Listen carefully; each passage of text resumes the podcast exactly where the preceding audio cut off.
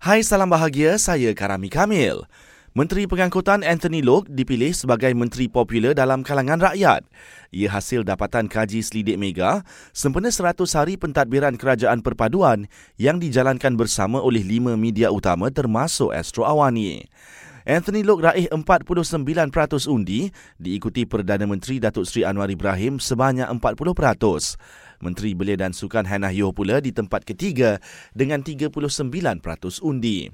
Kaji selidik itu juga mendapati 34% responden berpendapat hubungan antara parti dalam kerajaan berjalan dengan baik manakala 36% sebaliknya.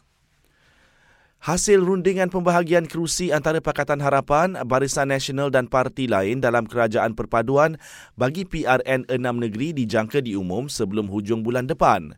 Ujar pengarah komunikasi Pakatan Harapan itu, ia mungkin diumum lebih awal kerana rundingan secara rasmi melibatkan Selangor, Kedah, Pulau Pinang, Kelantan, Terengganu dan Negeri Sembilan sudah berlangsung agak lama. Kerajaan jamin enam projek tebatan banjir yang perlu ditender semula di Kelantan, Selangor dan Johor tidak ambil masa yang panjang. Timbalan Perdana Menteri Datuk Seri Ahmad Zahid Hamidi berkata, ini kerana kawasan projek sudah dikenal pasti dan skop kerja juga sudah ada.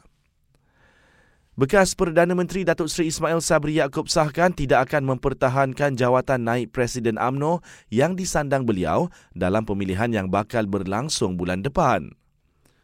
Mahkamah Pilihan Raya tolak petisyen yang dikemukakan oleh Wakil Tengku Tan Sri Razali Hamzah untuk mencabar keputusan PRU 15 bagi Parlimen Gua Musang.